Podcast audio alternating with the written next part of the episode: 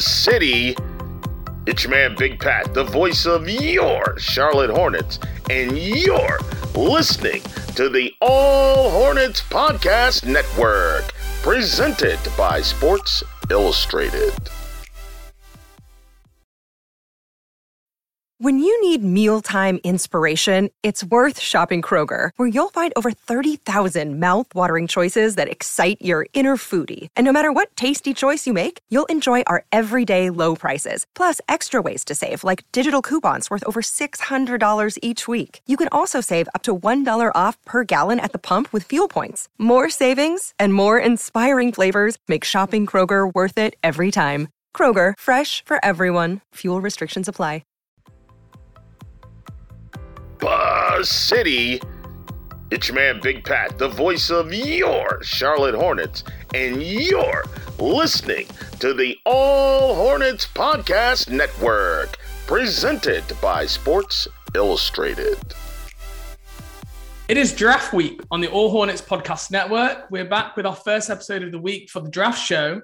Uh, as joining me as always is Chase Whitney, and I think we have a guest, unless he backed out without telling us and told Woj first, and then we we found out by Twitter. But I, I think I can see him on the Zoom, so confirmed he is here. He's not backed out the role. It is CJ Marchesani. CJ, how are you doing? I'm good. How are you? Always here for you guys. Appreciate appreciate. And and for those who maybe haven't listened before, CJ joined us for our podcast that we did before the draft last year and our mock draft episode. Um, uh, we were just talking before the show. I believe he picked Usman Garuba for the Hornets last year. Sorry, and he did just apologize for that before the podcast started. um, but we, yeah. we, were both agreeing that you know Garuba might be better than some of the other Hornets first round picks from, from last year. Um, still, still yet to be confirmed. I think at this point. Um, Chase, are you excited for draft week? I am very excited. We I, it came up on on us pretty fast, I think, but you know, only three days left now when we're recording this, so I'm definitely getting getting in the mood for for some draft night. And CJ, I, I mean, just tell people quickly, just introduce yourself, kind of where do people find your work? Um, where are you writing at? And also just like, what's this draft process been like for you this year? Have you enjoyed it? It's obviously a little bit of a quicker one um, with the draft being back at the normal kind of June 23rd date this year. Yeah, so you can find me on Twitter at CJ Marchesani. Honestly, I'm pretty wrapped up on 2022 stuff leading up to this draft. You can find all of my old work regarding that, and then I'll be in full swing for 2023 um, as soon as this draft is over, I guess, on Thursday. And overall, I think honestly, I I had a little bit less fun with this class as I did last year's class, and I will with next year's class, just because of the diverse talent available. I think this is a, a little bit just less exciting class, but there's still a lot of great value to be found, a lot of great players in the class, and particularly a lot of guys that are going to be there right around where the uh, Hornets are going to be picking. So I'm definitely excited to see which way this goes. Yeah, and I think even in those weak drafts that you look back on, that there obviously are always going to be certain drafts are weaker than others, but there are always guys who are difference makers. Um, the Anthony Bennett draft, where he went number one, that, that was the same Giannis draft, wasn't it? Where I think he went 14, 15. Um, so th- there will be guys in there somewhere in this draft, and, and finding them, that is the challenge. Um, as we go into draft night, I think some Hornets fans feeling a little bit jaded after the Kenny Atkinson news over the weekend. Um, I think it's kind of overshadowed the draft a bit now. Like uh, people are probably a little bit less excited. Uh, just, just Chase, we'll touch on it very quickly before we get into the mock. What were your thoughts over the weekend, um, seeing the news that Kenny Atkinson backed out the Hornets head coaching role? I mean, like nothing more Hornets could happen than a head coach accepting a role, uh, waiting over a week, and then backing out after winning a championship with another team, like just a few days before the draft. Uh, I mean, I have literally no idea why this would have or could have happened or whatever, and we may never find out. But I mean, at this point, it doesn't really matter. So, I mean, I'm excited to see who the next coach will be. I mean, technically, I guess we never even really had one because he never signed the contract or had joined the team or anything. It was just kind of a verbal handshake agreement. But so they're not starting or they didn't get too far ahead before they had to restart. But, you know, not it's not what you want, um, to put it simply. It is not. And, and reportedly, they'd even like had the assistants set and had them like due to fly into Charlotte and everything. So, Um, they they were pretty uh, sideswiped by this. I mean, I shared my thoughts online already. Um, complete shock. These things don't really happen. It's, CJ, looking at this through the draft lens, do you think this will have much impact on what the Hornets will do on Thursday? I have my own opinion, but I don't want to. I don't want to kind of sway you in either direction. I I don't think it will change the players that they will draft necessarily, but I do think it's a big deal. And I think you guys saw it a little bit last year what what an organization looks like when the general management and the people that are making the picks aren't working hand in hand with the coaching staff. And it resulted in guys like James Bouknight and guys like Kai Jones never really getting that developmental playing time. You know, there was clearly some sort of divide between what the coaching staff and Borrego wanted to do and what the general management, you know, ended up playing out, if you will. So I do think it's a big deal that the guys that they're going to be selecting in this draft, they don't really, they can't really collaborate with any sort of coach or get any sort of coaching buy-in because there's no, there's no coach to buy in yet.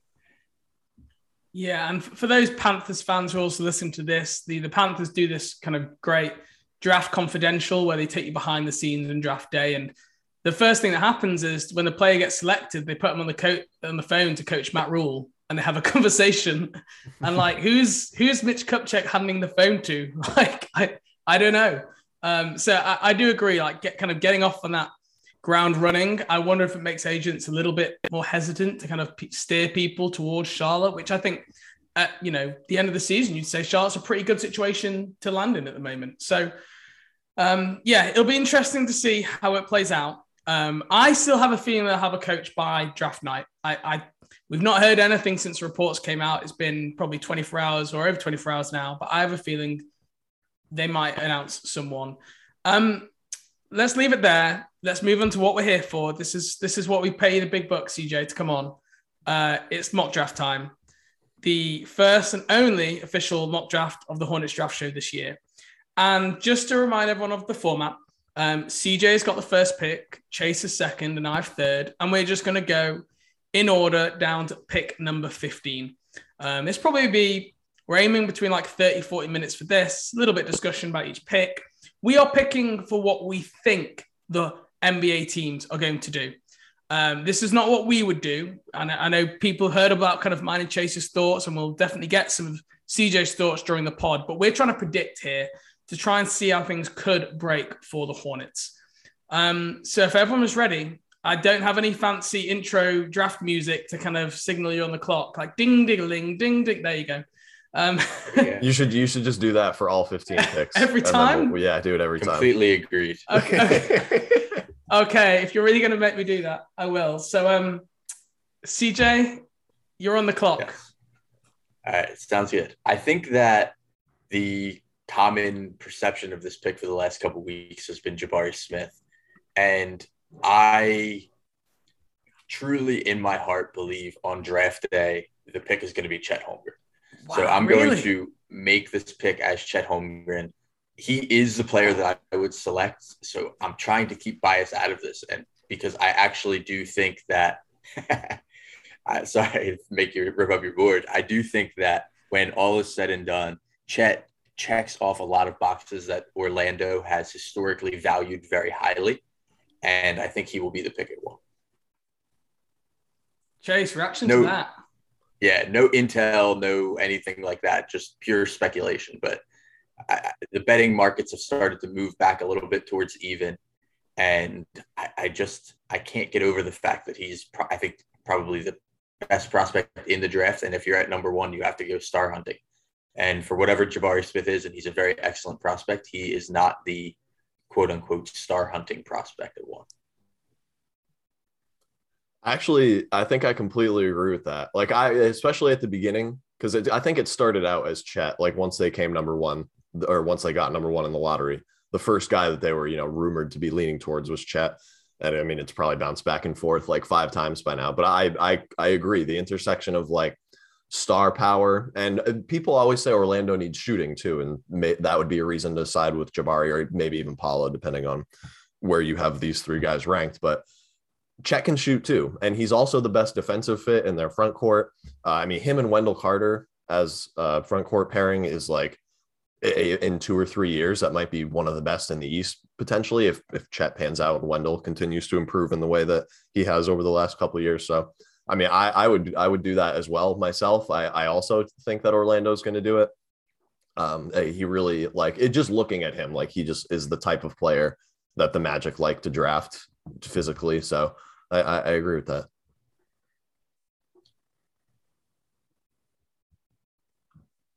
James, I think you might be muted. Technical difficulties. We're back. Stand by. We're back. Here we go. My bad. Um, th- this has been rumored now that Jabari is going number one for the last, I don't know, since about a week after draft. day. I think it was after the draft combine. It basically came out. Do we think then that? Do we think this could be some smoke spreading here from from Orlando, trying to get the Jabari name out there? I mean, I got Jabari to go number one at two, like two to one, essentially. Um, way back around the draft combine. And I was sitting here feeling very confident, very pretty when he was like odds on favorite, favorite. And now things are shifting back, and I'm suddenly thinking, oh, this is this isn't looking so good. So, do we think everyone's just assumed they were going to take Jabari here, or is this some maybe some on purpose intel leaking for, for trade purposes, or or just a bit of a smokescreen? I don't know. I I think that anything that leaks ever is out there for somebody's benefit. You know, I think very, very little of the stuff that gets out is actually just being reported as 100% truth with no ulterior motive. A lot of it may also be true, but I think there's always someone benefit benefiting from it. I think it's very possible that Orlando was seriously considering Jabari and still is seriously considering Jabari. He's a really good prospect, and I think that he makes a lot of sense in their team. What it comes down to for me is team fit you kind of address on like a sliding scale, right? When you're picking second round picks, you want to make sure that they fit in your roster so that they can get playing time and earn those contracts. At number one, though, the only players fit you should really be considering at number one is how it impacts your franchise cornerstones. And I don't know if Orlando even has one franchise cornerstone. Maybe it's Franz after the rookie season he put up this year.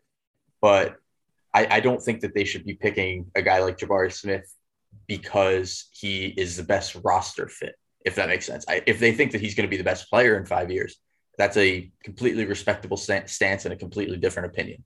But the only really reason I've seen out there behind Jabari in all the speculation is like, like you said, Magic needs shooting. It's a great team fit, and I just don't buy that that would be a reason to make a selection at number one. Really.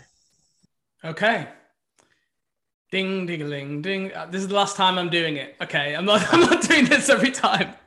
ding, ding, ding, ding, ding. Chase, you're on number two. All right, so I will. I'm going to take Jabari Smith here uh, for the Oklahoma City Thunder at number two, uh, and I mean for for a lot of the reasons that uh, I mean he would fit well with the Magic, like as a shooter. Uh, I I think he was going to fit well as the uh, with the Thunder for the same reasons. I don't think he has quite the defensive upside as Chet does, which is why I would have I have Chet number one and Jabari number two on my board, but I still I think Jabari could very well be the best offensive player out of these uh, th- three guys that are in potential or in contention to go number one uh, down the road. So I think that could benefit them. And the Thunder can, just kind of can take whoever they want here, like that whichever player that they have at the top of their board that the Magic didn't take. Hopefully, their number one player doesn't go to Orlando. Uh, that I'm sure that that is a scenario that they would more than welcome. But uh, I, I, think it's going to be pretty interesting to see who they take here because I it, it Jabari or Paolo are both good fits for them, both long term, and will have good opportunities to put up numbers in their rookie season as well. Yeah, I think I mean Chet seems like a sorry Jabari number two there seems like a a pretty big no brainer. Um, he fit really nicely with a guard that definitely needs some floor spacing. Um, I also have Jabari number one, so I, I would have done that. Um, I'm up next, number three. I don't, I don't think it's going to surprise anybody. I'm going to go Paolo Banchero. I thought for a minute when Chet went number one that you might take Paolo at two because I wasn't sure who your second ranked player was.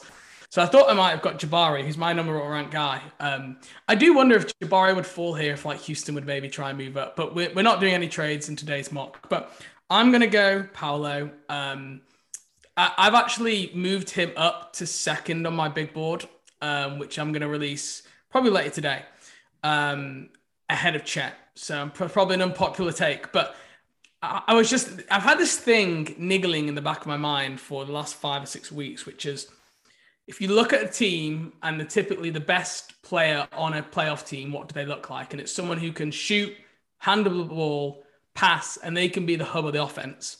And of these three guys, Banchero fits that mold the closest. And that's just been there. I, I don't love like his athleticism. I don't love his defensive awareness. I'm not 100% sure about the shooting. But then there's part of me being like, he was on that such talented Duke team. If he was on something where like he needed to be more of a go-to guy, would his like, you know, per minute numbers just be way off the charts if he was surrounded by less talent and he's more of a go-to guy? So I'm going to go Paolo here with Houston number three. I think they seem almost resigned to drafting Paolo. They made, they made the Wood trade. I think they're almost certain they're going to get one of Paolo or Jabari. Um, and I think it's a good fit for eyes. Okay. No, go on, CJ. Oh no, I agree. Honestly, a lot of the things that you just said about Paolo, I completely am on board with. Um, he's also the number two ranked player on my board, but behind Chet. And I I think that this out of everybody in the top three, this is the best player team fit is Houston and Paolo. That he really makes up for a lot of the stuff that Jalen Green, while an elite prospect, lacks. And I think that they mesh together really well.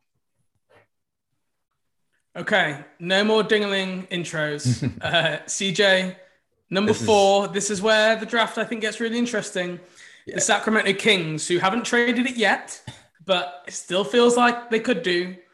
What are you doing with number four?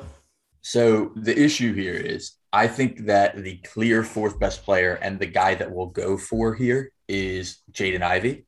But I don't think that the Kings are going to make that pick. And I don't think they can make that pick really. So I'm going to just pretend that they're trying to make a trade and then draft day, the value just doesn't make sense, which happens quite a bit. You know, there's there's a reason we don't see every pick traded. Sometimes the values just don't add up.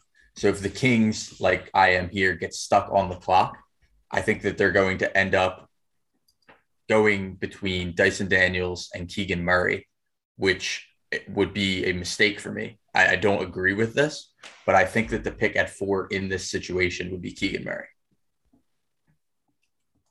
Hmm. Uh, so it's interesting about Jaden Ivey at four. We know the Kings have drafted Halliburton. Well, they had Fox, they then drafted Halliburton, and they then drafted Mitchell, and then they had to trade one of those guys to make room. And it seems, well, you're just creating the same issue again with J- Jaden Ivey at four. But this is, I, I was of that thought process. And then something hit me. I was like, well, they they drafted Mitchell last year, kind of disregarded fit really being an issue, and they drafted who it seems like they're the, the best player on their board. And it kind of made me think, well, maybe they will just do it again. Maybe they've already shown that they don't really care about it being a guard because I've already drafted Mitchell into when they had two guards there. So maybe they will. So it, it's a fascinating thing what happens at four. Chase, do you do you agree with CJ there that you, you don't think they'll pick Ivey? Yeah, I I I don't know if they will, just because like the, the I mean, it really kind of goes back to when they picked Tyrese Halliburton, which wasn't a bad pick at all, but you kind of in theory like locked in your future backcourt in terms of like the two guys that you're going to pay like a lot of money to be your starters. And then you drafted a a six man likely at nine unless you're going to start three guys that are six five and under and basically guards. Uh, and then you traded the arguably the best one of the three depending on who you ask at, just to draft uh, a guy who maybe depending on your view is like a better prospect than Tyrese Halliburton but is certainly like it's just kind of replicating the same thing. It's I feel like it's really tough to convince yourself as a team to do that. Um, maybe especially if they have to like get the owners buy-in on any sort of deal or something, uh, having to like lay it out in those terms might not look great necessarily, especially because Halliburton is so good already, uh, and even as good as Ivey could be in the NBA or is now, it's not a sure thing. But uh, I, I do. I think that they'll go Keegan Murray if they don't take Jaden Ivey. He, I, I, th- I, think he's like both a good fit, and I, I have him a little lower probably than most people do. But I think in terms of like NBA minds, he's probably like one of the next best players available after Jaden Ivey here. Yeah, it's it's weird, and you kind of touched on it. I don't think, honestly, I don't think that De'Aaron Fox and Tyrese Halliburton were ever a bad fit. They no, both kind of play the same ish position, but they have very different skill sets. And the Davion Mitchell pick made it all weird if you had to force Davion Mitchell into minutes, which I don't necessarily think that you did. The issue I have with Ivey is kind of they're the opposite. Like Ivey and Fox have extraordinarily redundant skill sets. So it's not necessarily that they play the same position. That's the issue. Um, if anything, Ivey's more of a combo guard than Hallie was, but they they kind of they filled two different roles in the offense, right? Where Ivey and Fox will fill very, very similar roles in the offense. And I don't know how that level of team building is sustainable, even if I do think that they should stay still and take Ivey because he's the best prospect and work from there. I just, if they thought that Halliburton and Fox were too close, Ivey and Fox are kind of almost the exact same. If, if you had to give a percentage, you know, let's assume that trades trades can happen on draft night what percentage of certainty would you both give that Jaden Ivey goes for to either the Kings or another team? Hmm. I would say 60, 65%. Yeah, I'd probably maybe I'd go like 70% just because I think they're probably going to try and trade that pick. Like, really, really, like, try really hard to trade that pick. I mean, if because if they can get good value for that, they could be a play in team, like, realistically next year. Like, if they mm-hmm. everything breaks right for them. So, I, I can see them convincing themselves that they really need to push for a trade at four. And someone's going to want Jaden Ivey too. Like he's really, really good. I, mean, I, I think I, would go higher because I think there's a chance the Kings could take him, but I also think there's a really good chance, whether it's OKC, whether it's Detroit, whoever might move up as well. So I think I'm probably going to go like 80, 85% I think Jaden will go for. Um, okay, moving on. Fifth pick, Detroit Pistons. Chase, I, I don't think you can get this wrong here. I'm, I'm, move, I'm moving it over to you. no, I mean, I, I definitely don't think I can. I'm going to take Jaden Ivey at five. And uh, I actually I had a couple players listed on here for my potential options, and he was on there in the event that uh, CJ picked somebody else for the Kings. So I, I, w- I was a little bit uh, prepared for this one, but uh, I don't think it's like necessarily the cleanest long term fit with him and Cade uh, in the backcourt. But I think it's good still, like that you can use Cade off ball and kind of maximize his shooting. You could use Jaden Ivey off ball a little bit and maximize the speed that he has and see if he can grow as like an off ball player and cutter next to an extremely good passer in Cade. Um, it doesn't really help with them being like one of the worst shooting teams in the league, but you don't really need to worry about that with like your fifth draft pick. You just got to get a good player. Um, and I, th- I think if Jaden Ivey fell here, that that would probably be one of the quickest picks to come in uh, of draft night. Like, oh, there might only be like 15 seconds that tick off the clock on on ESPN before it says pick is in uh, for this one. And I mean, what that would be an excellent start to being a GM for for Troy Weaver if he could haul like seven quality young players in the last like three drafts, basically. Yeah, this is like home run dream level pick for Detroit. oh opinion. yeah, I think that this is like a hit it out of the park. I actually do think Ivey and Cade work together really well. They're kind of like that fire and ice combination. Cade slows the game down, very deliberate, excellent passer, and Jaden Ivey is like shot out of the cannon, but has also kind of improved at slowing the game down. And I think that that's one of the most dynamic backcourts in basketball, and I would love to see it for Detroit. And I don't think that Sacramento should let it happen because I think that end of the day, you just got to take the best player available. I couldn't agree with you anymore on on all those points right there. I have the exact same for you. I think this would be probably one of the best fits to kind of prospects in the draft anywhere. Um, it just I couldn't think of many better landing places for Jaden Ivey that are realistic. So um, yeah, if Detroit, and that's why part of me thinks that even Detroit could try and just flip with the Kings to move up that one spot and give up someone, something, I don't know, a first round pick, a future first, or whatever it is to get their guy. I, I actually wouldn't hate that. So, okay, now I'm up at number six with Indiana. And the guy I was really eyeing up was Keegan Murray, who went four, and I thought there would be a chance that he'd slip. Now, as Indiana GM, I should probably have some idea of what we're actually trying to do. I don't really. is I mean, help me out here. Is this team rebuilding? Are we talking about a multi-year rebuild? Are we talking about a one year reset and they're going to be straight back trying to compete next year? I mean, they, tra- they drafted Chris Duarte last year because he's the the older prospect who could come in and make an impact right now. And then literally fast forward a year and they're trading away Sabonis. They brought in Halliburton, who You know, is a young, exciting point guard. Where do, what do we think this team is trying to do? Because I'm struggling here. I've got two names on my list, about three names really, but depending what we're trying to do, will probably depend on what direction I get. I think you would probably get a different answer if you asked the Pacers front office and if you asked Rick Carlisle. I think Rick Carlisle is uh, always in win now mode. I don't think he has a rebuilding mode, but I do think that the the front office is retooling a little bit and they're trying to walk that thin line of keeping a slightly competitive team out there while they do it to you know appease coach and Indiana is not an easy place to go full tank mode. You know they, they don't have that gigantic market, but I do think that the overarching goal is closer to rebuild than it is win now. They're okay. like they're such a confusing team to peg down because I saw on Twitter, I think it was last night that Rafael Barlowe um, of NBA Draft Big Board Locked On NBA Draft podcast, uh, he he either wrote or said on his podcast that he expects the Pacers to go conservative with pick six, which I, I mean, I mean, I would assume it takes Shaedon Sharp out of the fold.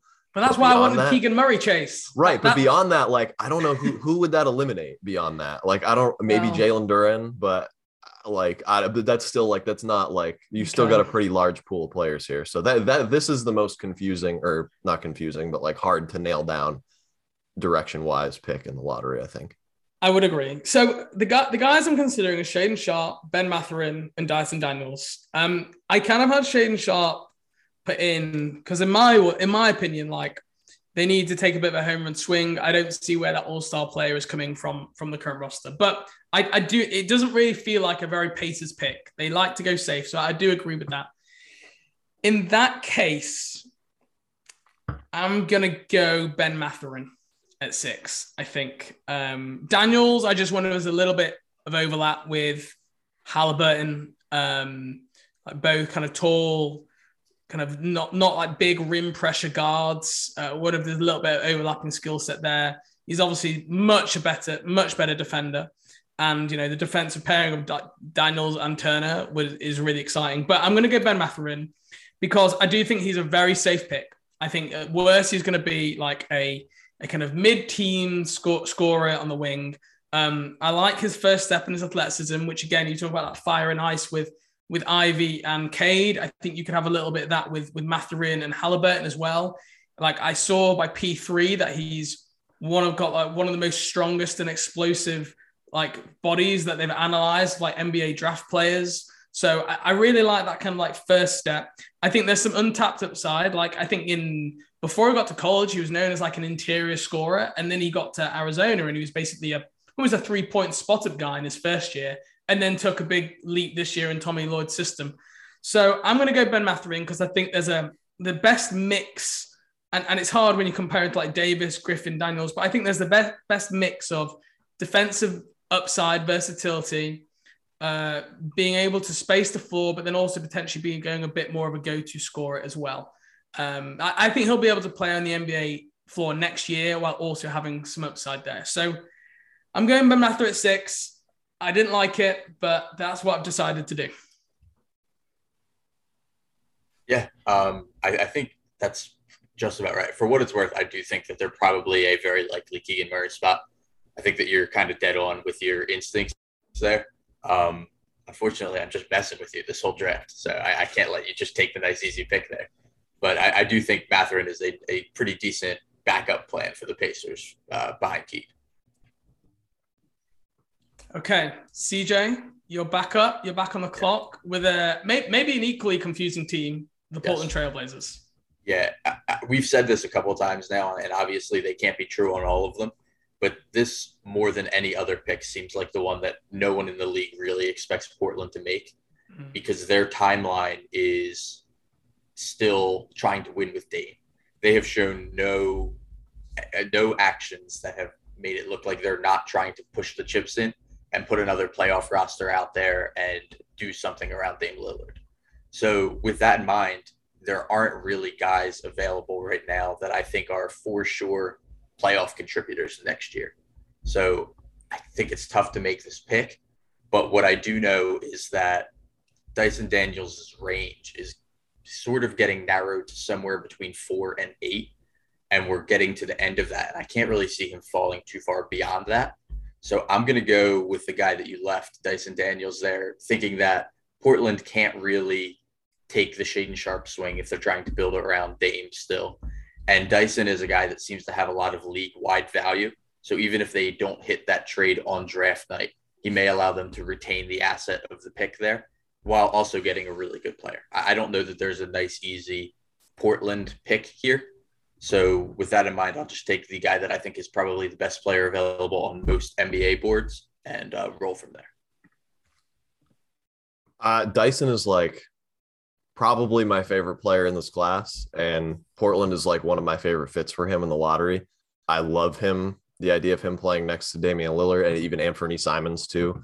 There's so much ball handling and like rim penetration you can get out of those three. And Dyson obviously would help a ton defensively, especially if with his newfound size, he grew two inches since he entered the G League Ignite program uh, I was I was really hoping I'd get to pick him for New Orleans next because uh, the, like back, these two back to back picks are probably my two favorite fits for him in the lottery. Um, but it, it's kind of like um, when the Port when the Blazers had Evan Turner and Damian Lillard playing together. Uh, I mean, I, Dyson I think is going to be a much better NBA player than Evan Turner was, even though those Portland years were some of the best years of his career. But it's I think it's good to have like a like a bigger guard next to Damian Lillard just to absorb like more defensive impact and take him off the ball a little bit when he inevitably is taken on like a huge load and gets a little bit tired. So I, I Dyson to Portland would be very very nice if they end up keeping this pick. But CJ, I wanted to ask you, would you? So the I mean, I feel like the most popular rumor for this pick is just seven for Jerami Grant to the Pistons because he fits in their trade exception. Uh, it's like the Pistons obviously would be fine with getting another top 10 pick in this draft, I'm sure. Would you do that if you're Portland though? Like, is Jerami Grant worth just the seventh pick straight up?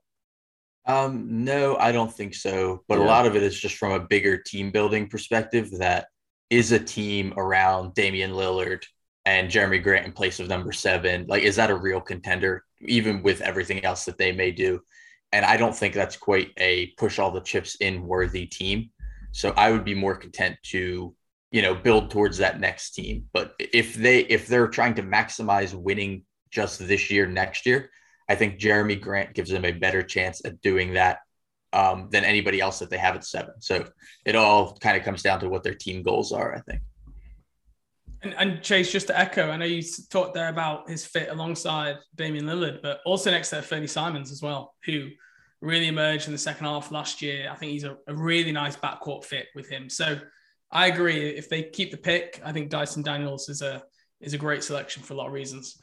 Um, okay, Chase, number eight, the New Orleans Pelicans. CJ's just taken your guy. You're scrambling. Who, who are you going with? All right. So I think New Orleans is in kind of a good position here to because they don't have a ton of you know the, all of their young talent is pretty spread out. Like they don't have like one position that has a lot of young players. They have they can kind of just take whoever they think is the best and then let the chips fall where they may in terms of which young guys you know rise to the top and end up being like high level rotation players and all that. Um but i don't i, I don't necessarily have a huge uh like inkling as to who they'll pick but i do think it'll probably be a wing just because that seems like a good position to add like some shooting and playmaking, which I think they could use a little bit along. I mean, assuming Zion comes back and is healthy uh, and plays like he did uh, his last healthy season, they could use a little bit more floor spacing and playmaking alongside him just because he's like one of the best interior like cutters, off ball scorers, and even creators for himself uh, in the NBA right now. So I think I'm going to go with, oh God. I think I'm to go with AJ Griffin. I don't know. It seems like his range has kind of slid a little bit, like very ever so slowly after he rebounded it uh, with a good second half at Duke. But since the season ended, it's kind of like dropped down a little bit, and like that happens to some players in pretty much every year in the draft process after the games end. You know, people got to talk about something. Something's got to move around when, even though there's nothing happening. But AJ seems to be the the poor beneficiary of that this year. But I still think his shooting is has potential to be like absolutely elite even for an NBA team. Uh, it already was when he was at Duke last year. I think he's the best shooter in the draft.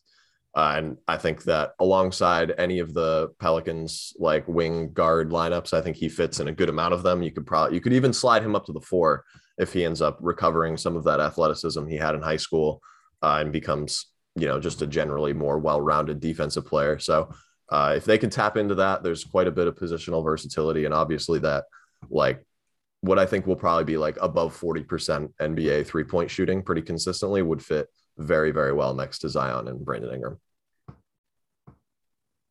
CJ, yeah. CJ, I was going to say, CJ, do you do you view view AJ as like having more upside than, than just a shooter? I don't know if you were able to watch much of him in high school or or before mm-hmm. he got to Duke. Yeah, for sure. And if you told me watching AJ Griffin high school film two three years ago that anyone would ever even come close to referring to him as a potential best shooter in the draft, I would think that that, or even best shooting prospect in the draft, I would think that that would be a contender for a number one pick. I think that there's a chance that um, that he didn't really get to show everything that he can do at Duke, and his movement skills weren't good. He wasn't good laterally. He lost his head a little bit defensively. He has stuff to work on, but he was top. He was talked about as a consensus top three or four ish guy before the major knee injury in high school, and I if his rehab continues and he continues to grow back into the guy that he was and the athleticism that he had and his movement skills and maybe drops a little bit of weight in doing so, I think that he could be a guy that we end up looking back at this draft and we're like, he was universally loved uh, before he got to college. Everybody knew he was playing in college with an injury or coming off an injury. And he still was one of the best freshman shooting prospects we've seen in the last 10 years. Like, how did this guy make it all the way to seven, eight, nine, 10, wherever he ends up going? So, yeah, I do think he has a little bit more upside than um, maybe not than that, that he's being given credit for then but then we tend to think about when we when we're going deep into his duke film okay number nine san antonio spurs that's me um i the guy i had number one on my board was the guy i took at number six already so i have took, took out my own number one guy um I'm torn here between two. I, I, don't think Shaedon Sharpe is just a Spurs guy. From everything I've seen and read, I know they've got loads of picks. I know the argument here is they can kind of take a swing on an upside guy. Just his demeanor, everything about him, I just don't think it screams Spurs. I could, could be wrong, but so I'm kind of ruling Sharpe out. I'm between Johnny Davis and Jalen Duren. Um, the the obvious one that you've seen mocked out just about everywhere on the internet is Jalen Duren. But again, I don't know if Jalen Duren to me profiles as like a classic Spurs type project. So I'm going to go Johnny Davis uh, at number nine. Um, I know that people be screaming here, but haven't they just drafted like a bunch of wings in the recent years? But if you actually look at their roster, they have Josh Primo, who they essentially see as more of a point guard than a, than a wing. Then they've got Devin Vassell, and they've got um, Lonnie Walker. But Lonnie Walker is a free agent, and I, I don't know if they're going to bring bring Lonnie back. So that basically means you've got Devin Vassell on the wing. You then got Josh Richardson, Romeo Langford, but those are guys with kind of throw-ins and trades more than anyone that I think they they desperately want. So you could be in a roster next year with just Devin Vassell. So Johnny Davis gives you some wing depth. He goes to a place where mid-range shooting, you uh, you have the green light to go from mid-range. They've got a really good shooting coach there in Chip Engelland as well. Um, I think he's a two-way player. Like everyone raves about his work ethic. I think that would fit really well in San Antonio.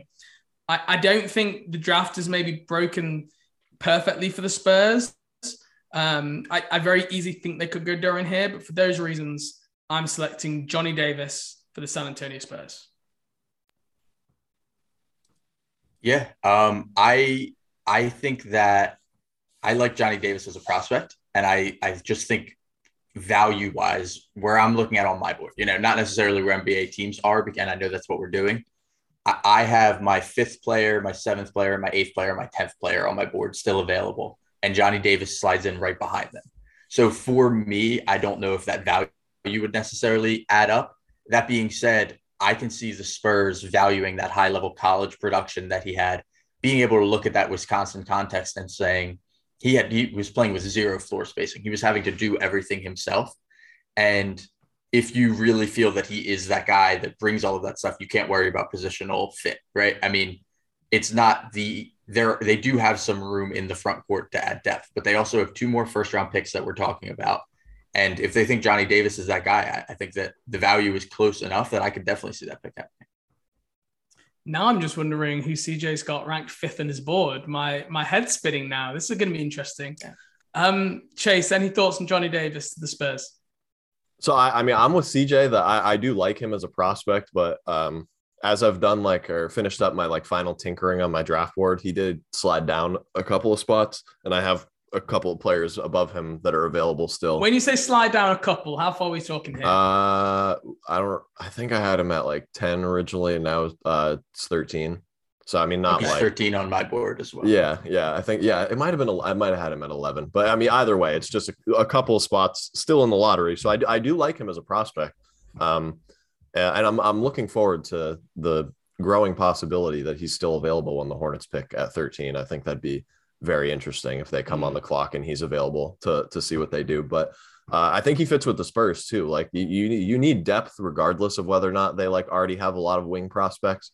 Uh, the likelihood that like Devin Vassell, Lonnie Walker, Keldon Johnson, uh, Johnny Davis, all like all four of these guys are like starter level players in their prime is not like the highest, I, I, suppose, just due to the variance of the draft and how players develop over their career. So I definitely think it's fine to still take him um, I think that they'd be a good fit, a uh, good spot for Jalen Duren, but uh, I don't. I mean, I have no idea uh, in terms of like intel or anything yeah. like that. But I, thought I, about I don't it. know if he'll did, go there. I did think about it. Like yeah. that's been pretty widely speculated on, um, and that probably would have been the easy thing to do. But I don't know. The Spurs never seem to go for these like absolutely massive high school recruits who've you know very confident, you know, not necessarily the most skilled guy in the world, Duren. Um, they just never seem to go like they never seem to end up with a Duren type prospect, and I wonder if that's not by accident. So that's that's it, it was I was 50-50. I, I went Davis, but um I was I, curious. Did you consider your favorite uh, Polish prospect here at all? Um, I did consider him. I had him down next in the list. Actually, um, I, I think it's very that, that, that's something that a lot of people talked about just like the high iq can play out ball screens great defensively. I think it's the kind of guy that pop would absolutely love. Um, i just think i i view Sochan more of a, a, kind of a role player and i just feel like if i'm the spurs i want to try and if i can get someone who's like got starter level scoring upside that's that's what i'm going for. But abs- absolutely it was considered yeah. Just was curious Okay, so I guess I'm back on the clock at 10 in Washington, which is not a place that I feel very comfortable projecting at all. I feel like I have a decent idea where a few of these teams in the lottery have been thinking and who they've been working out and stuff like that. And Washington, I just am pretty lost on. But I will tell you that I have, I told you I have three guys left in no particular order. It's Shaedon Sharpe, Jalen Duren, and Jeremy Sochan, who we just talked about. Um, where I'm getting held up here is trying to decide if Washington is a Shaedon Sharpe team. I think that I think that all of these lottery teams fall in the camp of either definitely would or definitely wouldn't uh, take this kid. I think it's hard to be in the middle on him, if you will. And I don't necessarily know if they have the developmental place to bring a guy like Sharpe. Like even if you're self scouting, I, I don't know if you have any confidence in their team building ability to get Shaedon Sharpe here. If I am thinking which guy they select, if I am them, it, it kind of comes down to which of Duren and Sochan fits the best with Kristaps and the their forward versatility and Thomas Bryant and um, Kyle Kuzma and who's going to slide in there. And I don't necessarily think it's a clean fit and since I don't really know the team very well, I'm just going to go with my best player available between the two, which is the guy that I have at five, Jalen Duren.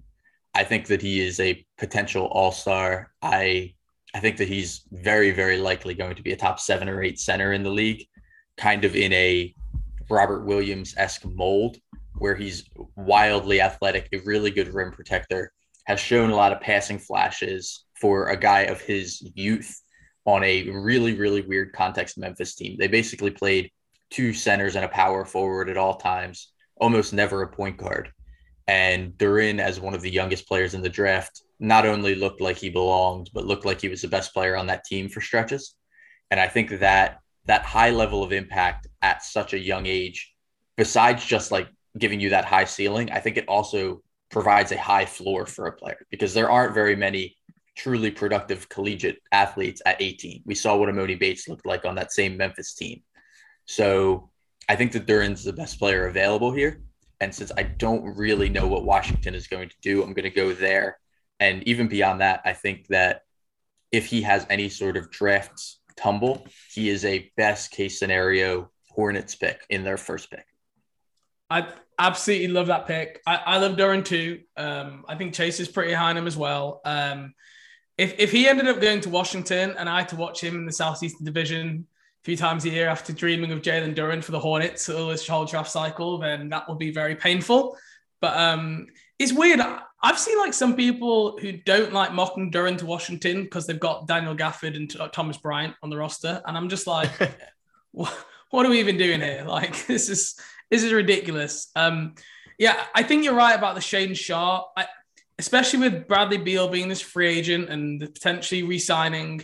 I just think signing like signing a guy who projects to play the exact same position as Bradley Beal and is like ultra young and you've not seen him play in two years. I do feel a bit Bradley Beal like this is my help, like someone who will back me up, and we don't even know if he's going to be able to play next year. I I agree. I just don't think Washington can take that bigger swing, even though I think maybe they should because straight the roster, but just like politically in the front office, I, I don't see them doing that. But uh, yeah, I love that pick for, for Washington. Chase, yeah, you're up. Yeah. Number 11, New York Knicks. All right. So I'll be honest. This one got really hard because I think a lot of the players that would both fit well with the Knicks or be players that I think they would draft are gone. Like I think Johnny Davis is probably my number one. Like this is a Knicks pick player. I think uh, his style of play, obviously, I think Tom Thibodeau would really like that. The really aggressive two way scorer and uh, perimeter defender, but he's not available. And the only other guard really in this range that's available is Shaedon Sharpe.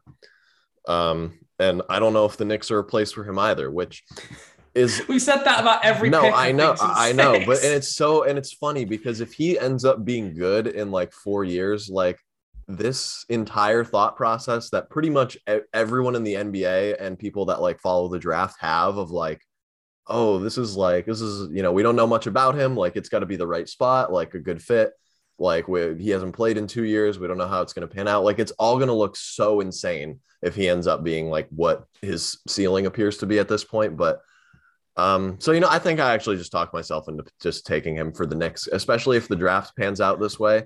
I really don't know who they'd go with. I think Sochan would be an interesting pick here too, but uh, I, I, I they might want to trade Julius Randle, but I'm just gonna assume that he's gonna be there next season.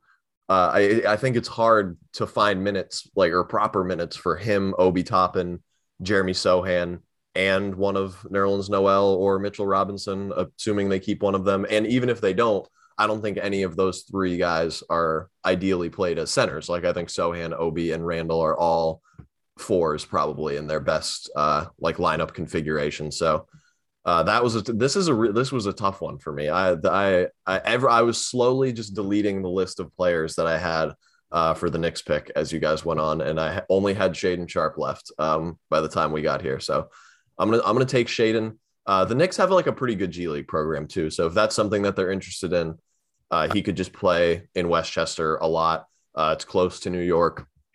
He could very easily shuttle back and forth uh, between the two uh, when the minutes present themselves. So uh, I'll, I'll, go Shaedon for the Knicks at 11. And and if he and if he does hit, I mean, I don't I don't know how nece- how well he fits with RJ necessarily. I mean, but you can never have enough uh, like scoring and shot creation in today's NBA, really. I have to say, I think that the Shaedon fit in New York is is a scary one, just because that crowd, if he like turns up from day one and isn't great, you just feel the crowd could could turn in the media. You know, he'd be in a big spotlight there. But I, I do understand it from a talent perspective. I've got Shaedon, I think, ranked fourth on my board. Like I, I completely see the ceiling, but CJ, what are the reasons that we think we've seen Shaedon slip in this mock down to 11 and then also just generally in the draft cycle? Yeah, I think a lot of it is we have teams in the late lottery that are trying to be competitive immediately. you know, it's it's tough to project a guy like Shaedon there. I do think that we've got a little overboard just overall in the draft cycle with this like mystery man kind of guy. In 2022, like NBA teams are watching EYBL film. They they have been tracking these guys all the way up. And Shaedon did kind of even in youth standards rise meteorically up to that number one, number two spot in his class. That was not a he's not like a LeBron James prospect that everybody's been tracking since they were he was in eighth grade or anything like that. Shaedon kind of had a late run up the board. But that being said, we still have a pretty good idea of what he's good at and what he's not good at. And I think some of the star, like the elite star level comps might be a little bit overboard for ceiling. But also I think some of the floor level stuff is a little bit overblown. We his his athleticism is without a doubt NBA quality some of the stuff that might limit his ultimate upside is the lack of an elite handle. He's he has a fine handle, but it's a little bit too loose to project consistent playmaking over and over in the NBA level, and he doesn't have that top end vision. But as a shot maker, a shot taker, ability to get to the rim and create at all three levels, I really do think that he has the potential to be a top 15, 20 ish shooting guard in the league, a starter level guy relatively early in his career. Like I, I don't think that he's some big four or five year project because if you look at him just even on an age thing, he's older than AJ Griffin is. He's older than Jalen Duren is. He's essentially the same age as Jeremy Sochan. So you're getting a prospect that, while young for draft or any standards, is not necessarily a child. You know, he's he's going to be ready to make an impact year two, year three, and it's just how confident are you in your ability to project EYBL film, right? It's it for me, it's more of a confidence issue because personally, obviously, I prefer to have college film to watch. You know, it helps narrow down the range of outcomes. It helps you feel more confident in the film that you're watching when you can watch them in high school and then in EYBL and then in college and all these different contexts. The thing with Shaedon is he has a wider range of outcomes because we're missing that last little branch of film. And you just need to to see how confident you are in that EYBL film and how confident you are knowing that maybe you have to be a little bit less confident. You can't be 100% in your in your um, Shaedon Sharpe evaluation. You kind of need to value the whole range of outcomes as one whole thing and see where you would select that. And honestly, I think it's probably before 11, his value proposition. No, I agree, and I think that's a great recap. I, I think I mean the couple of things I remember I heard that you know guys watched the Kentucky practices, and at times Shaedon Sharpe was taken over, um, and that was something that was kind of widely reported. So I think that's a, a promising sign. Um, I think the other thing that's maybe hurting him now is you're going through it's all off court process. I know he's worked out for quite a few teams, but like if you watch the guy we interviewed, um, just doesn't give off the greatest first impression. That's all I can say. Like, um, doesn't doesn't scream kind of leader, doesn't scream energy culture guy.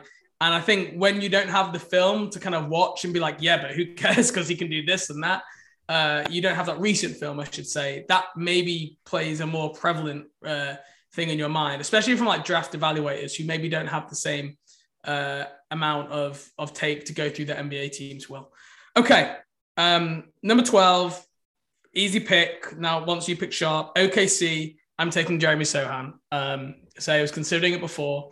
Um, I think this OKC roster is just turning into a bunch of guys who can kind of all dribble, switch.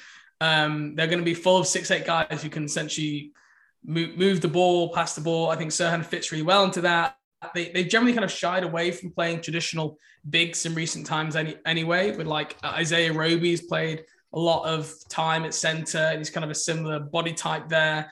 Darius Bazley, again, another kind of like combo four who's played a lot of time at the five. So I think Sochan fits with that.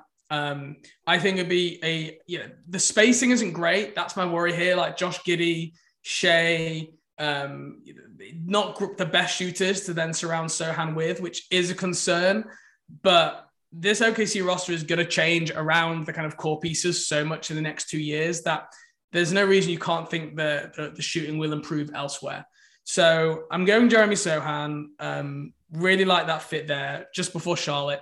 Um, yeah, I think that's a pretty pretty good draft. I think with Jabari and Sochan. I, I know like obviously there is a bit of overlap maybe there with Jabari Smith, who was selected earlier, but I, I definitely think Jabari Smith and Sochan can play next to each other. They're both versatile enough players that um, it might be kind of uh, not the not the classic way you would put a roster together, but I think it would work. Yeah, I agree. I think Sochan works well in Oklahoma City's defensive schemes. I think that Jabari does help to figure out a little bit of the shooting concerns, even though I don't think Oklahoma City actually has them yet. I think they're they're waiting another step or two in their development to actually worry about whether guys can shoot or not. But I I have Sochan eighth on my board, so I would love this value for OKC.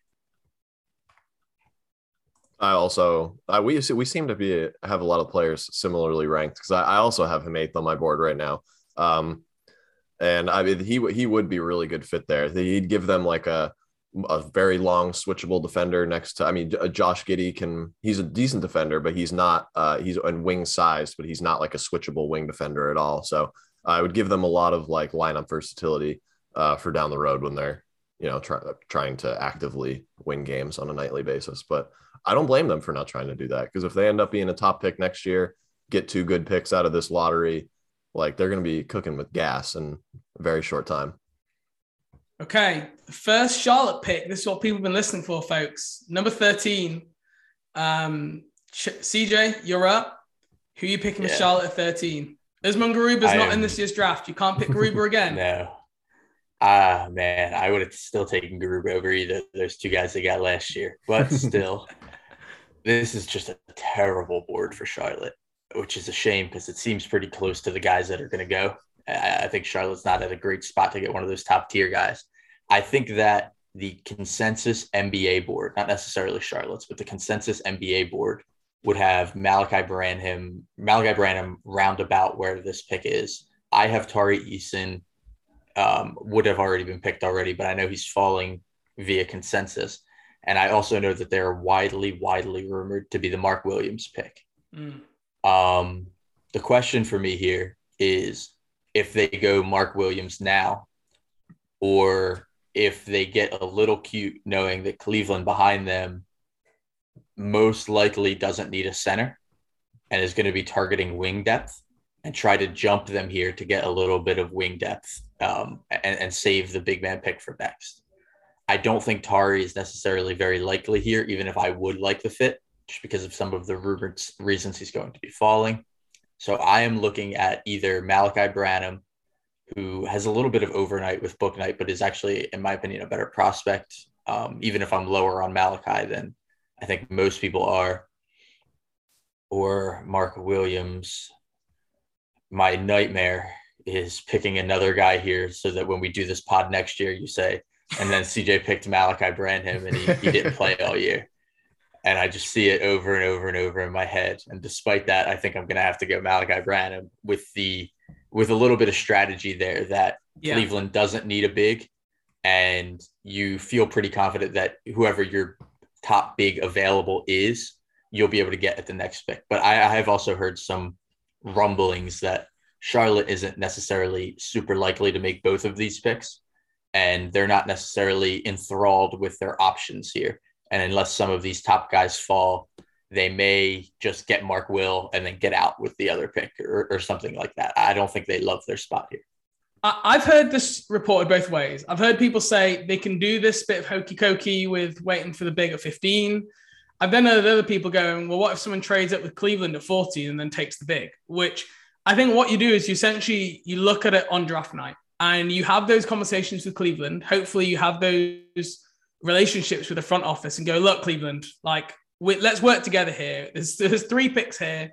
Like, who do you want at 14? We can try and make this work. Um, I, I, hopefully, you have that working relationship that they have a really good sense of what Cleveland are going to do. If Cleveland have already mailed it in, like, yeah, we absolutely love, you know, whoever it is, then fine, they can make that uh, with the good knowledge. But there's a few years ago, Mitch's first draft, um, where they selected Shai and then traded back one spot to essentially give Shai to the Clippers. Um, and then they got the two to two second round picks and they drafted Miles Bridges. They did that because they knew the Clippers wanted Shai Gilgeous-Alexander. Like, so there's not, there's reason to believe they could have that similar relationship with Cleveland where they, they have a good feel of what they know they want to do and kind of work with them there so that both teams are happy. Chase, Malaki Branham. I, I think you you might be the highest of all of us on Malaki. Where have you got Malaki, Chase? Uh, I have him at 15. He's not Okay. my my highest uh, like guard or upside Yeah. or non-center I- in this group, I should say. If if So I've were- got him at 20 something. Yeah. You've got him, CJ. Whereabouts you got him? I have him at 18, 19 area. I'm not necessarily super high on him, the player. I think that it's a bet that he remains just as efficient as he was in college. He was wildly efficient for a freshman. Mhm. You're, you're betting that he keeps that efficiency on up to volume, and the defense wasn't good. He got lost on a lot of screens. He did not compete through multiple actions on the defensive end. Really Um, selling it. Really selling it. Yeah, I mean, if I were picking here, Yeah, this I is the know, one I you could use on me. If I were I'm picking here, I would take Tari Eason and Yeah. add to that wing depth play finisher type around Lamelo. And um, I, I actually think that's a really smooth wing fit. I don't think that Charlotte will be very interested in Tari.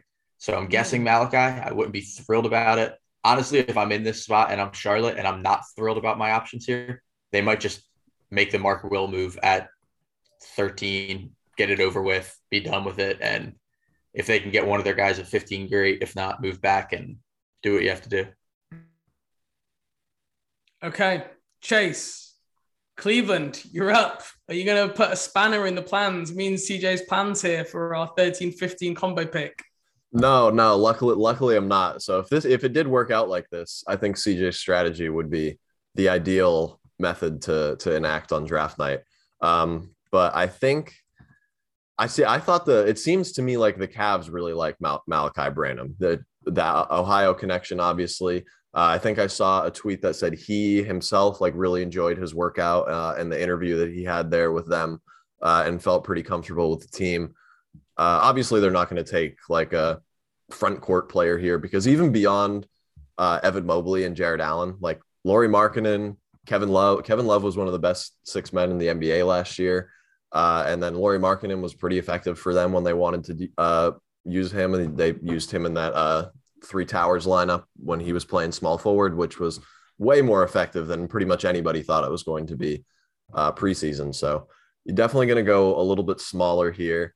Uh, I'm talking a lot because I still haven't really decided yet. Because I was I was pretty firm on Malaki Branham over my next two guys uh, if he was there.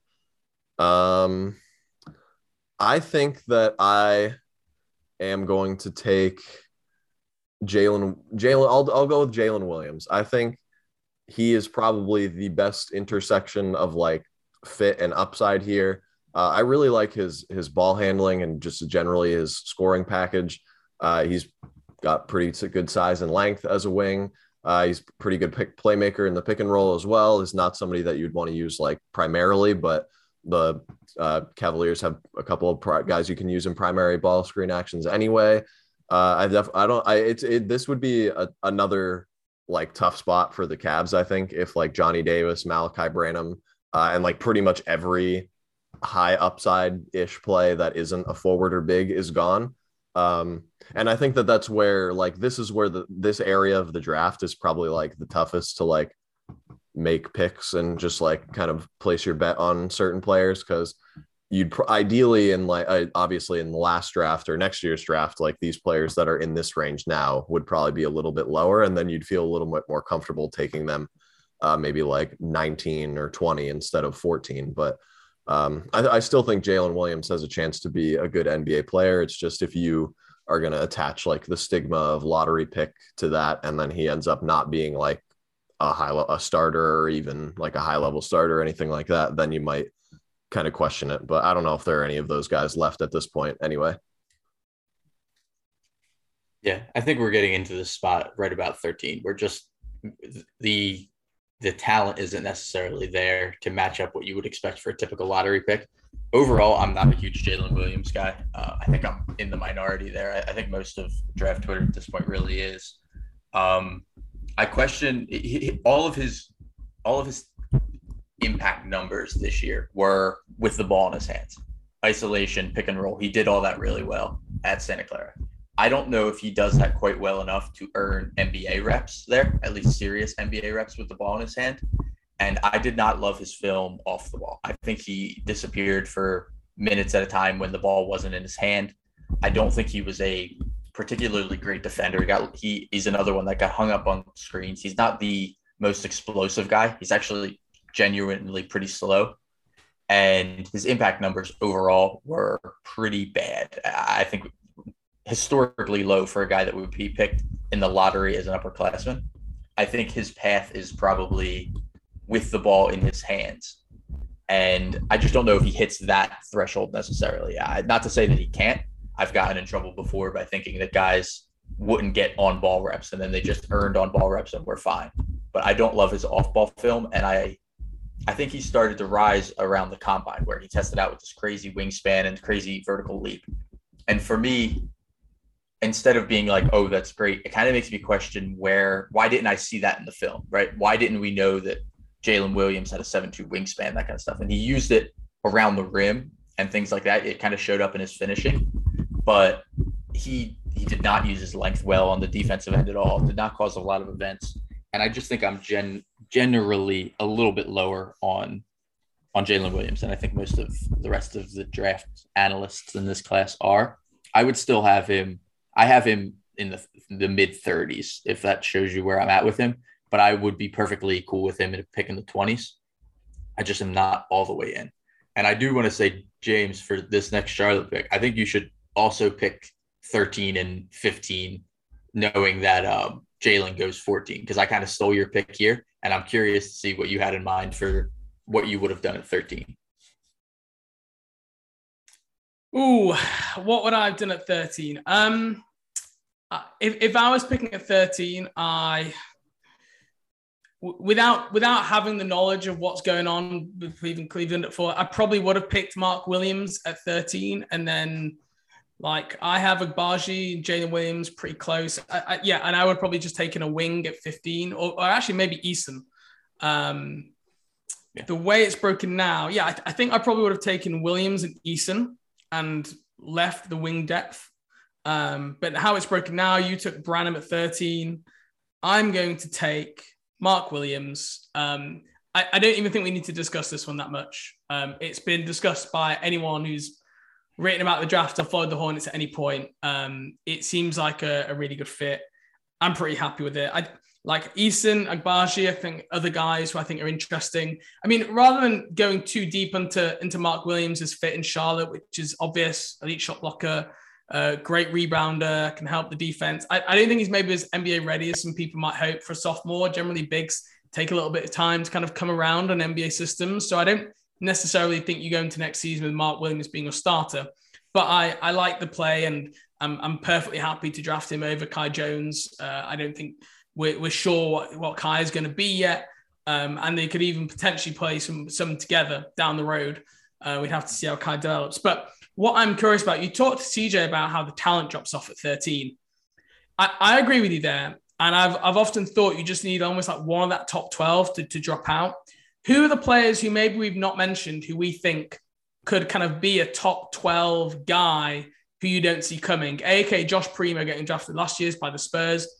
Um, I'm going to throw out a couple of names uh, Ousmane Dieng, Ochai Agbaji like as some guys. So I, I could, it wouldn't shock me if one of them went 10, 11, or 12 in that kind of Washington, New York, second OKC pick range. Uh, are there any other names that you guys kind of could see being, oh, okay, now this means this person's going to slip to Charlotte at 13?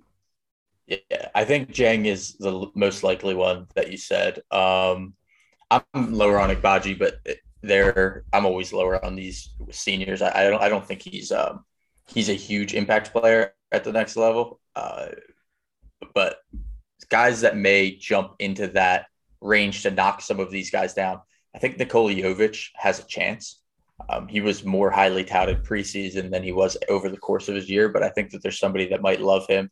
And then in the Josh Primo mold, just drafting young creators, the guys that might bump up there like that is Bryce McGowens. I think that generally teams are lower on him, but it only takes one, and he has that kind of skill set like Primo did that you might the the outlier foul drawing from McGowens is something that with a better skill set around him would typically draw lottery contention. So a team may just talk themselves into it. I think that he's an option. And then I guess if a team falls in love with maybe a Jalen Williams, he could he could fin- continue his rise and bump some guys down, or even I think universally Jaden Hardy has fallen all the way off, and I'm not particularly high on him, but he's another one that it seems like you either have him somewhere 20 to 35, depending on how you value the skill set, or like you have them 10 if you think that you really value the on ball scoring or something like that. So I don't necessarily think that's going to happen. I think out of all of them, Dieng and then maybe McGowens are the two mm. likely potential risers, even if maybe I wouldn't even do either one of them. I just think they have the youth and skill set that a team could talk themselves into. Chase, there's a guy I'm thinking who who CJ didn't mention who you might. Is there anyone else who, who you're thinking of who could get into that top 14? He's got a uh, green room invite, and I know you like him. Yeah, no, I, am definitely Blake Wesley. I think mm. has a, has a chance at least. Uh, he's invited to the green room. He's worked out for the Hornets. He's worked out for quite a few teams in like the uh, like 10 and 10 to 20 range, basically. Uh, I think he could jump up there, kind of like uh, for for what CJ said about Bryce McGowan. So I think a lot of that, you know, young upside creator stuff kind of applies to him as well. And he's got, I think Blake Wesley has some really really intriguing defensive potential as well. Um, Maybe Dalen Terry. I like I like Wesley more than all of the guys we just mentioned. I have yes, Wesley higher same. than all of them, so yeah. I agree. I, I have him uh, at twelve on my board. He's probably like my. I mean, I guess I don't really consensus on him is kind of wide, but he's probably the one that I'm like highest on relative to uh, consensus. I, I think. I'm uh, not quite that high. I have him above McGowens. I have him above Hardy. I have him above Dieng but I, I don't have him 12. I think that I don't hate the call either, though, because he also has the defensive skill set to go with the offense, which is, I think, important in today's NBA. Yeah, he's a, he's a great anticipator, I think, on both sides of the ball. And like he has good mechanics as a scorer. And if you can pan out him being like an anticipatory defender uh, and pretty good passer in the pick and roll, and then uh, make him be efficient in the NBA, I think like that's a very very solid foundation for at least a starter uh, going forward. But uh, maybe maybe Dalen Terry jumps up that high as well. He's risen quite a bit. Uh, I think Jovic is a good call as well. I, I want to say it was the Rockets that were was reported a while ago to like really like him. Um, so and I I could see that as well. So um, I feel like there will be some surprises in the, in this range though. There always are. There's there's yeah. always a name who George, Georgios Papagiannis. That's probably that's probably the best one that we'll ever get. I don't know if we'll top that one. That is a great name. Um, th- there will be someone, and it'll be, it'll be interesting to see how it plays out. So that that will conclude it for a mock draft. Um, CJ, thank you very much for uh, for partaking. We are now going to move on to second round sleepers. Um, me and Chase have both got one. CJ's got a couple, um, and Hornets hold pick number forty five in my opinion, likely to be to go to a two-way player. I don't think they'll make the final roster unless they maybe were to if they were to move 13 and 15 in a trade, I think there's more chance then. But just be due to roster spots, I expect it to maybe be one of the kind of premier two-way guys. Um, and last year they had Scottie Lewis and Arnoldas Kulboka, who I think neither of them would be shocked if they didn't come back on a two-way after the past year. Although I don't think you'd mind keeping them around looking at the draft, second round sleepers. CJ, you're going to get started. Um, who do you like for the Hornets at 45? Yeah, so a guy that I have, I have this player 21, and he's been mostly mocked in the 40s and 50s overall. That I think should be like the main target, especially for Charlotte and their rim protection needs and things like that, because you can't put all of your eggs in the Mark Williams basket. Is a non center that is an excellent rim protector, good three point shooter, and really does the things well that the NBA values right now. And it's Jabari Walker out of Colorado. I think Jabari Walker is significantly underrated here in this draft. He was a he had a phenomenal freshman year. Um, was talked about as a top 40-ish pick if he came out his freshman year. And then his point guard left. His point guard, uh, McKinley Wright, graduated.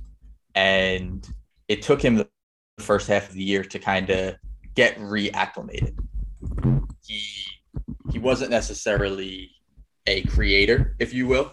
He um, he's more a play finisher on the offensive end. And Colorado, because he was the best player there, tried to run some things through him, and it didn't work in the first half of the year. Honestly, he he his, he didn't shoot the ball well. It took him a little bit to come along, and then he had a phenomenal second half. It finally clicked. He finally got it together. Colorado's offense was moving a little bit better, and by the end of the year, his numbers looked like he just had a perfectly solid year all the way around. But if you take out the first four, six weeks where he was kind of figuring everything out, I think he's statistically up there with some of the top sophomores in this class.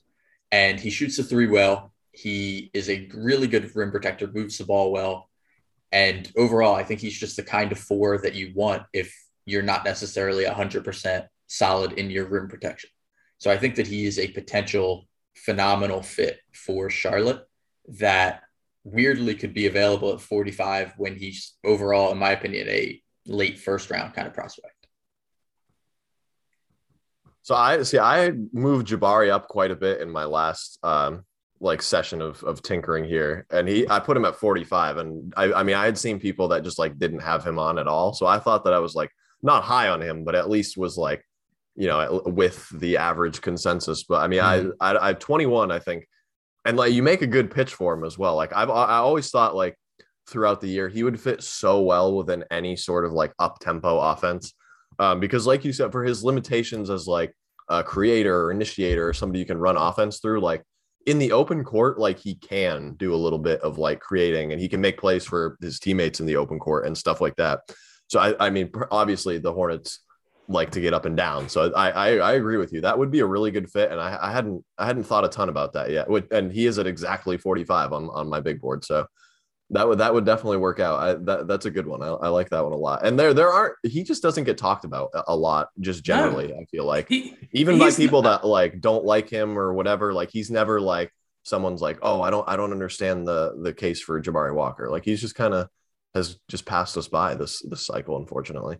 From, from what I understand, he was a pretty low high school recruit. I think he was like a three star guy. I mean, I, I, I like Jabari a lot, so I, I, love that name. I've got him at 35. Um, and but you're right. You look at some mock drafts from some of the kind of well sourced guys, uh, Wasserman, Woo, Givony, and sometimes they've got him like going undrafted, and that I just don't understand. That like I can understand you thinking, well, okay, he's just really low upside role player, and that for that reason you have him in the second round. Okay, I can get that, but uh, no, I, I really like that name. Uh, just like three and D forward is kind of what I've just got written down, like the definition of and just great rebounder, which for a Hornets team that really struggled with the rebounding, to get some rim protection, some shooting and rebounding from from someone like that, um, I would be sign me up for the Jabari Walker experience. Yeah, I, I think that he's a guy that if you flipped his seasons, like first half, second half, we're talking about him differently. I think he got off to a really slow start, kind of got anchored down in that lowish draft range. And even during the hot start or the hot finish, the hot close to the season, he never really climbed back quite as much as he should have because Pac 12 basketball, all that stuff, people weren't always necessarily watching. And the numbers at the end of the year don't pop because he was so wildly inefficient in the first six weeks. I think if he got off to that crazy start and everybody was like, oh my God, Jabari Walker, Jabari Walker, and then he slowed down down the stretch, he would have settled into a decent, like 30s ish range where I think he should be ranked. And I think that because of that bias, I think you're actually getting him at a discount. I think he's a really good player. And yeah, I think if the Hornets could get him at 45, they'd be thrilled. Or they should be anyway. Okay, Chase, hit us with your hit us with your second round sleeper for 45. All right, so I'm gonna I'm gonna say three names first, just because I want to cheat here. So Hyunjung Lee, Alondes Williams, Ron Harper Jr. That's it.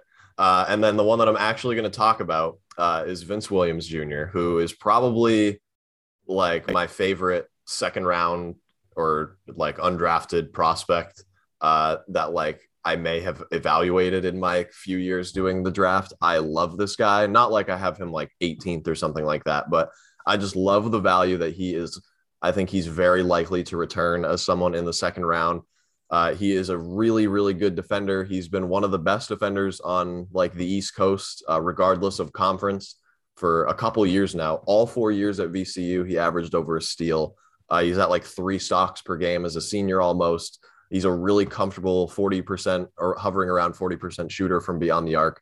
Uh, he can shoot from the corner and above the break, uh, like off of catch, off of moving a little bit. Not a great shot creator, but that's why he's in the second round. Uh, also, not a great playmaker, but he does enough, I think, as like a connective piece, and he's got some pretty good ability to grab a rebound and push a little bit. Um, he doesn't have to be anything more than like a slightly switchable, like really aggressive on ball three and D wing in the NBA. Uh, I would personally, I would draft him. I have him at 42 on my big board right now. Uh, I would definitely draft him if the Hornets picked him. I would be ecstatic. Uh, but he probably gets like a two way or like a UDFA Exhibit 10 contract. Please excuse the lawnmower that's going by my window right now. But um, I, I, would be, I, I, really like Vince Williams Jr. He's like one of my favorite players in the class. I think he's got a really good uh, package to pan out in the NBA. Yeah, that's a good one. Um, I have him 44, so I'm right there with you. I think he's kind of anti Jalen Williams, if you will, where he isn't good with the ball in his hand, but he's phenomenal everywhere else, right? And honestly, I think that's more important for a guy that we project to be a fifth usage kind of player in the league. And he's a good enough shooter to make that work. So I agree. I think that's a very good call. I think that's another good target at 45.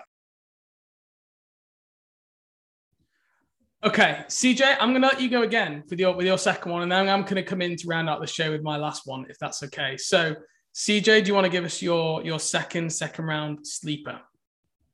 Yeah, absolutely. This is a guy that I think started off off of a lot of boards completely, not really on, not really in top 60s. And I have in my 40s, and I think will be a, a really good target again at 45. And that's overtime elites Dom Barlow. He is a very versatile four man that again helps on the rebounding side. All these things that we're talking about the Hornets needing to target. And I think he was a, a little bit overlooked because people don't know how to take that overtime elite tape yet. But for my money, he was the best prospect on that team. I would take him over Montero. And I think that his versatil- versatility of skill set in transition and rebounding and being able to put the ball on the floor and shoot it a little bit leaves a lot of room for projectability.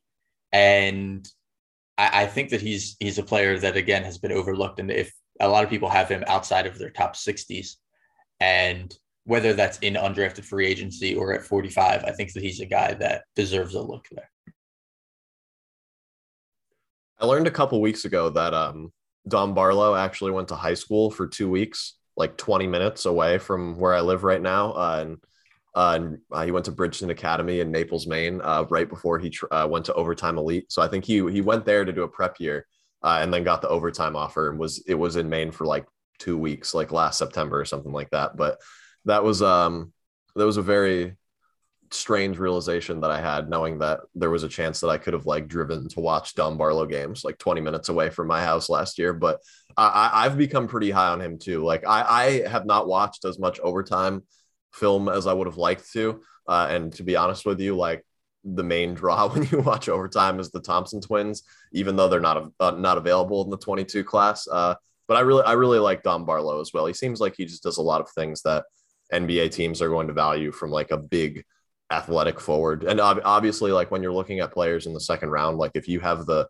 physical tools, I think to play the role that yeah. the team is envision envisioning for you, like that almost is going to do more for you than being like, oh, he's a really good shooter or passer or ball handler or something. Because if they can work with you on a couple skills and you're the 53rd pick and you become the team's eighth man, like that's a home run 53rd pick. So I definitely I, I, would I would be a big fan of Dom Barlow in the in the second round as well. There are there are a lot of good second round sleepers this year. I think this is like one of the strongest. I swear you say that every year, Chase. no, well, I see. I Chase is always like, oh, there's loads of good guys no, available. No, 20, 2020, there there weren't uh, that many, right? Yeah, that was the Lamelo and Anthony Edwards draft. There weren't there weren't that many that year, but last year was just generally a good draft. But I think that this is like the strongest or one of the strongest parts of of this class is like the late guaranteed contracts and early two way players.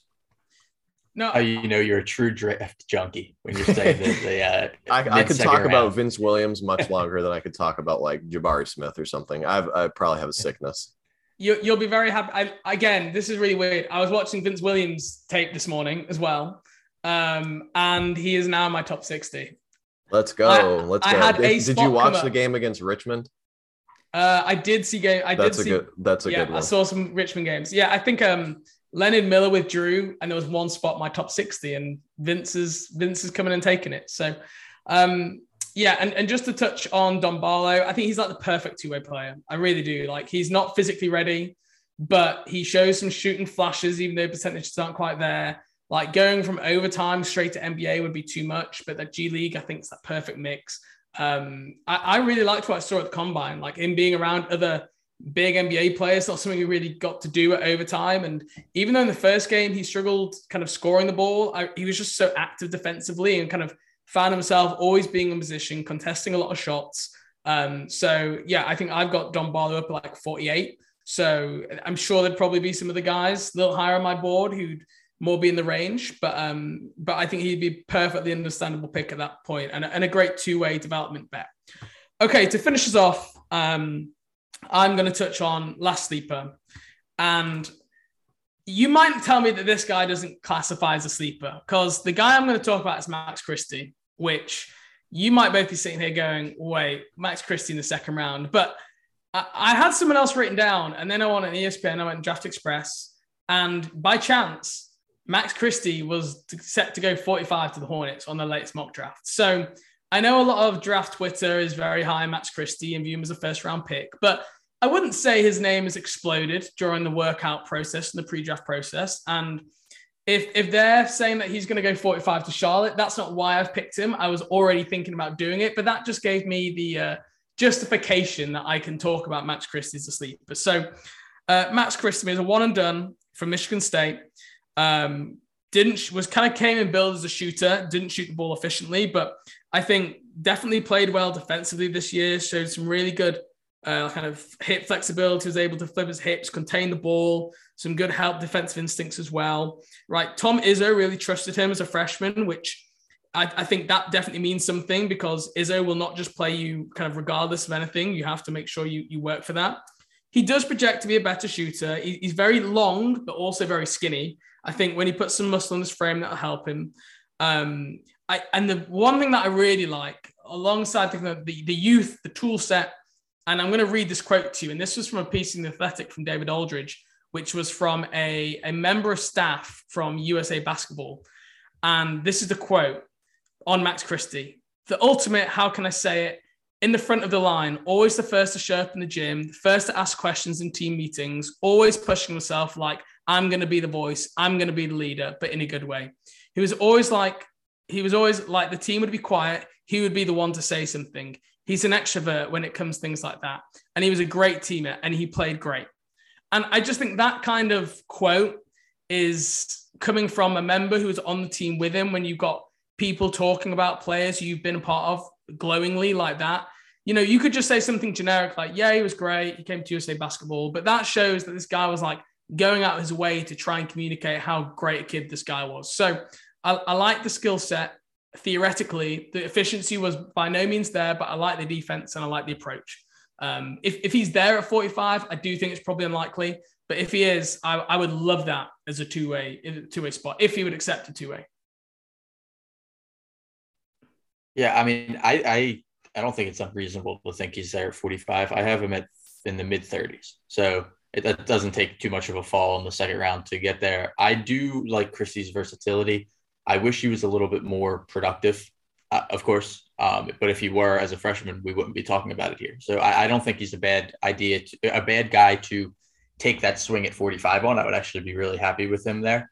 I do. Um, yeah, I, I, I do think he left a little bit out there on his Michigan State film. He didn't he didn't blow me away on the tape, but mm-hmm. he's also a young freshman with a versatility of skill set that it's easy to project growth on. So he seems like a guy that we would be talking about as a value if we he was there at 45.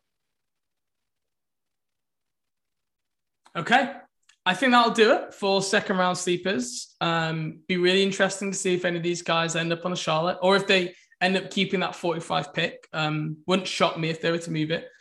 But we got through a lot today. I know, I know I probably said this was going to be an hour. I don't know how long it's gone. It's definitely been more than that. Um, but uh, look, it's draft week, folks. We can't we can't be skimming content now. Like it's now or never. And loads of good thoughts from CJ. Thank you so much for joining us. Um, I, I know you pitched at the top again, but people at the top might be like, I'm not going to go follow this guy. Like, what does he know? Well, now you know. Uh, where would they people find you if they after listen to this go actually i think i am going to read some of his stuff. Um, you can find me on twitter at cj marchesani. I, I put most of my stuff out from there. You should be able to get to everything else from there. And thank you guys for having me on. It's always a pleasure. Thank you very much cj that's going to do it for us. This is probably going to be our last episode barring a draft night trade before draft night itself we we might get to if, if something happens, me and Chase might get together. But if not, uh, we'll be recording a live draft podcast. We will have immediate grades on sihornets.com on draft night, and we'll be chronologizing every single pick as it happens. Um, so make sure you go check out on there. The live draft night show isn't going to be, it's going to be recorded live, but it's going to be recorded straight after the draft itself. We're probably going to hop in for any picks that the Hornets have in the full 58 picks. Um, that's good news, by the way, this year. Draft's going to be what four minutes shorter with uh, those the two second round picks that aren't on there because of the the penalization. So yeah, may, maybe the sun won't quite be up yet by the time it's over for you. You'll you'll get to bed while it's still dark out. Uh, we can hope, but I, someone tells me it probably won't. Um, but yeah, CJ, thanks for joining me. Chase, thanks for joining me. Bring on Thursday night. Bring on the draft. Best night of the year hands down. And we will we'll catch everyone after the draft. Thanks, CJ. See you guys.